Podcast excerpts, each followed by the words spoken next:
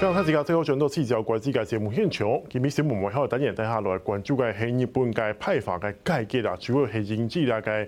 之前呢，同去年底嘅时节，自民党内系逼出嚟嘅派发同经济现金风嘅丑闻，然后岸田提出来讲嘅改革，也到底是在什么？今日请到嘅系经济太后国际关系研究中心嘅蔡正雅教授来为大家来做解释。老师你好，哎，主持人，各位观众大家好，哎，老师你怎么看这次的这个自民党的现金事件哦？尤其是为什么一个现金事件会烧到整个派发，甚至这个岸田是率先解散他的这个岸田派？嗯，因为那个在日本的一个政坛然后对于那个政治资金的一个规范然后这样其实是相当的严格啊。那那个政治人物对于那个收受政治现金呢，其实也是非常非常的一个敏感哈。其实二次世界大战之后，那日本。政府其实对于那个所谓的政治人物收受政治现金，他有成立一个所谓的一个政治资金归正法，哈，而这个政治资金归正法呢，在那个一九五七年，哈，那就是就是已经立法之后，那之后呢，他有一些的一些弊案，啊，例如说像那个田中角。那个田中角荣的洛克希德案，那竹下登的一个那个瑞克鲁特案哈，那随着那些案子的一个爆发，也就是所谓的一个派系。派发大佬哈，收受不当的一个政治现金而做一些改革哈，那这些改革呢，从一九五七年的一个成立之后呢，我们可以看到它改革的一个几个方向哈。第一个方向就是那个收受政治现金的一个金额的一个减少哈，就一直慢慢慢慢慢慢的一个压压缩哈。那把那个现在呢，呃，在政治现金当中，个人捐给个人呐哈，就是我个人捐给你个人的一个的一个好。的一个议员大概就不能超过五万日币哈，那另外还有一个就是公开透明，也就是说你必须要去登记，你必须要去登录哈。那这一次的一个政治现金的一个的一个弊案的一个发生，很重要的就是在一月十九号哈，那东京的一个特搜部，那他们去搜索了一个安田派的一个议员哈，啊，因为他们在那个举办那个所谓的募款参会哈。啊，那他没有去把那个政那个金额哈，没有实在的一个登录，因为政治献金法规定，就是只要是那个参会当中，只要是超过二十万日币，你就必须要去记载是谁，然后那个人的一个整个的一个资料哈，然后还有他地址，还有他的一个背景，但是呢。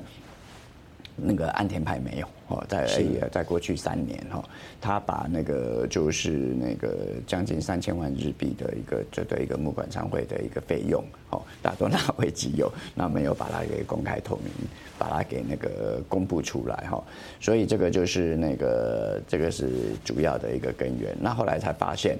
哇，这个火哈不断的往上升，对对，后来烧到了一个最大的一个安倍派哈，安倍派是过去八年都没有，哦，那再再再还有那个二阶派。哦，对，那大概都是出现这样子的一个出现这样子的一个状况哈，所以呢，这个岸田呢，这个就很麻烦了，因为他的一个民调非常就是其实是蛮低的哈，是，那再加上发生这样子一个弊案，他就必须要什么？啊？必须要去断尾求生，然后所以他才说他要去那个解散。所谓的一个派系解散的一个派法，而且他做的第一个动作就是，我们都知道说他那个阁员当中啊，哈，最多的就是安倍派，那 他全部都把他换掉了，全部都把他给换掉，把他给对，把他给那个解职哈。那其实这个就是他的一个什么，就是他的一个弱势首相的一个什么的一个断尾求生啊，因为我们都知道说安田派他并不是。自民党里面派系的一个最大的一个第四大派，他自己是第四大，第一大就安倍，然后还有麻生派什么等等这一些，然后那所以呢，他做这样子的动作，其实就是为了要什么，就是为了要保住自己的一个。首相的一个位置哈，不要忘了他三月还要去那个什么，还要去美国访问。很多人都在说，他真的可以去吗？能够撑到三月吗？对，然后去之前，对对，他能够撑到那个撑到那个今年三月嘛哈。所以我就觉得说，这个是一个这一次的一个政治献金呢，其实很重要的就是什么安倍。就是那个岸田要保住自己的一个首相的一个位置，他断尾求生，而且呢，还有很重要就是日本的一个民众对于政治献金其实是非常非常的一个敏感哦。是，其实他有一个不非常非常不成文的一个规定啊，政治人物啊，就是议员啊，只要收受政治政治献金，收到黑道的政治献金，他就必须要下台。哦，是哦，所以我我觉得这个是什么？它触动到了一个什么？日本政界的一个什么非常非常的一个敏感的一个神经，也就是说，你必须要去公开透明的来去收受，因为过去自民党历次哈失去政权，都是因为金权弊案啊，收受这样子的一个收受这样子的一个政治现金。我说现在我们看到这拆成两个部分来看，第一个就是。政治资金的改革是岸田承诺，他要在让它更透明化，甚至采取连坐法，要切断这个派阀跟金钱跟人事相关的诉求。嗯，但似乎党内也有点反弹，好像也不太赞成。我们看到前阵前几天这个国呃中越的财政委员会就已经表态说，他不支持，就是再更更公开透明政治资金嘛。嗯，是不是一刚开始就先受阻了？因为他要做这样子的一个改革，其实有一个很重要的，就是他要更公开透明啊。所谓的一个更更公开透明，就是我们都知道说，其实那个每一个派系，自民党里面每一个派系，他都有他的一个什么白手套。哦哦，就是像安倍派的清和研究会哦等等哈，那麻生的自工会等等哈，他都有什么？他都有他的一个白手套。那这个白手套就是要来收受这样子的一个收受这样的政治现金。我们都知道说，其实那个日本派阀跟我们台湾哈立法院的这些派系是。其实是不太一样的哈。是日本派阀的一个领导人，其实压力是非常非常的一个大哦，因为他必须要为下面他的一个派系下面的一个议员哦，来去帮他募这样子的一个资金，而且选举只要他不够钱，哎，派阀大佬 有没有哈，就要帮他什么，就要就要给他一定的一个资金上的一个。资金上的一个援助，这个就是为什么日本的一个派阀，它凝聚力非常非常的强。每次我们立法院在动员的时候，都很怕跑票。你注意去看那个日本的派阀，几乎是不跑票的。只有自民党有派阀吗？其他的政党没有派阀吗？其他的政党的是有，他们不叫派阀，他们叫做以个人为主的一个什么的一个团体派系。例如说，像民主党。哦，就是之前的那个那个民主党哈，啊啊啊，民主党要分为鸠山的一个派系下面的人，或是那个兼职人下面的一些这样子的一个不同的一个组合，只是他没有像自民党的一个派系的一个什么紧密性的一个凝聚力嘛，因为他能够紧密的聚在一起，好，他们会甘愿哦，就是为你。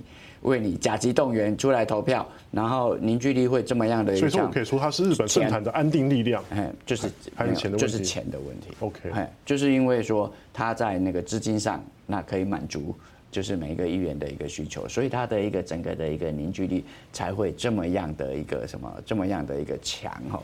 那这个派系的一个什么派系的一个解散，到底自民党就会瓦解吗？我不认为啦。好，因为我觉得那个派阀派系只是一个什么，只是一个抬头。哦，现在他解散了之后，那些人还是议员嘛，他们还是可以聚会啊。那你有说他安倍的清和研究会有因此而解散吗？没有嘛，他还是什么，他还是在嘛。所以我会觉得说，这个只是一个什么，这只是一个换汤不换药。哈，但是我觉得这一次。那个岸田的一个改革引起最大最大的一个反弹，就是连坐法。然后他他们对于这个连坐法的这个做法，其实是非常非常。下面犯错，上面要出来扛。对对，而且呢，这个要扛是谁？派阀的领导人要出来扛啊，对不对？这个这个是一个什么？这个是引起这些派阀大佬的一个什么的一个非常的一个不满。也就是说，我下面的人做错啊，我要下台。哎，这个这个这个对他们来讲有没有哈？他们是不太能够接受。所以我觉得。要做要做到这样子的一个连坐法，我觉得是非常非常的困难哈。他一定在党内就会遇到相当大的一个阻力，因为自民党现在是国会的一个最大党嘛哈，他大家他加上国民党就简直就是过半了嘛哈。这些派派阀大佬集体有没有哈？不支持，那你就没有办法。而且还有很重要的就是什么？现在只有解散三个派阀。另外还有还有两个派阀有没有哈？他呃不愿意解散啊，麻生跟茂木都不愿意解散。对啊，不愿意解散嘛，对不对？而且他们也都在什么？他们也都在观望。他们在观望什么？就是说他不认为岸田能够撑太久，你知道吗？他就是这样这样子的一个什么这样子存在的一种观望的一个心态。所以我会觉得说，这一次的一个什么，这一次的一个政治资金的一个弊案的话，我觉得对自民党的一个形象是有一定的一个什么，有一定的一个冲击。如果今年九月哦，那那个进行那个所谓的一个国会改选的话，我觉得这个对自民党的一个形象。可能会有一，会有一定的一个什么，会有一定的一个伤害。这也就是为什么岸田急着要什么，急着要来去做这样子的一个什么，做这样子的一个改革。是，可是总观来讲，其实回归来讲，我们我们在想说，现在因为你讲到是派阀问题，我会想到说，其实，在台湾政界，哦，像赖清德选到总统，还是推出宣布退出新潮流嘛？对。那有没有可能日本的？政治领领导人甚至是首相，当他选上首相的时候，他也脱离派阀，变成一个超然的存在。嗯，那这个派阀对日整个日本来讲，它到底是利还是弊啊？我觉得派阀政治对日本来讲是，其实大家都认为说，哇，它是日本政治金权政治的一个来源，会是什么样的等等，有没有哈？其实我觉得派阀政治其实也有它的一个什么，其实也是有有它的一个那个。有利的一个地方哈，是怎么说？因为呢，我们都知道说派阀呢，它是一个什么？它是一个自民党哈的能够那个什么能够存在长期能够执政。我觉得日本的一个政治之所以会这么样的一个稳定，就是因为什么？自民党的一个长期的一个执政，那自民党长期执政，它的一个稳定的一个力量，就是在于那个各个的一个派系跟那个派阀，而且他们也习惯就是派系派阀之间自己坐下来谈哈，而且呢，我觉得你要日本人摆脱这样子的一个派系跟派阀，其实非常的一个不容易。好，非常不容易。怎么说呢？嗯，因为呢，日本人从小过着这样子的一个团体生活哦，那他们都需要一个什么？他们都需要一个，就就是需要的一个什么？一个群体，群体小团体啊。对，他们都需要这样子哈，所以这个从为什么日本校园霸凌这么严重，就是因为什么？就是小群体之间的一个什么的一个斗争嘛哈。所以我就觉得说，这个是日本的一个文化上的一个根源，而且我觉得这也不只是什么，不要说。自民党才有派系，才有派阀。其实其他的一个政党也有派系，有派阀，只是他没有什么，他没有公开化，好，然后凝聚力没有像自民党这么样的强，而且自民党的派系跟派阀，它有非常长的一个历史的一个渊源。因为自民党全名叫什么？自由民主党，它就是由自由党跟民主党两个结合开。起来的嘛，然后自由民主党各自下面也有不同的系统，这样子。所以它的一个派系的一个根源就是自由派的人跟民主跟那个民主派的一个人，这样子慢慢慢慢的一个这样子的一个延伸嘛。所以我会觉得，我会觉得说，这个就是一个什么？这个就是一个日本的一个什么文化上的一个什么文化上的一环。所以我觉得要解决这样子的一个派阀的一个问题，我觉得。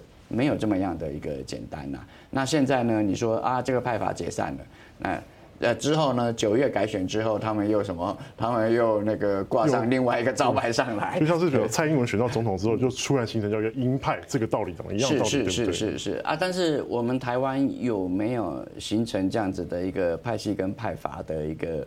的一个背景哈，是，我会认为就是说，我们我们都知道说，民进党内有很多的一些派系跟派阀，但是他们的一个凝聚力，坦白来说，没有这么样的一个强嘛，因为他缺缺乏了什么？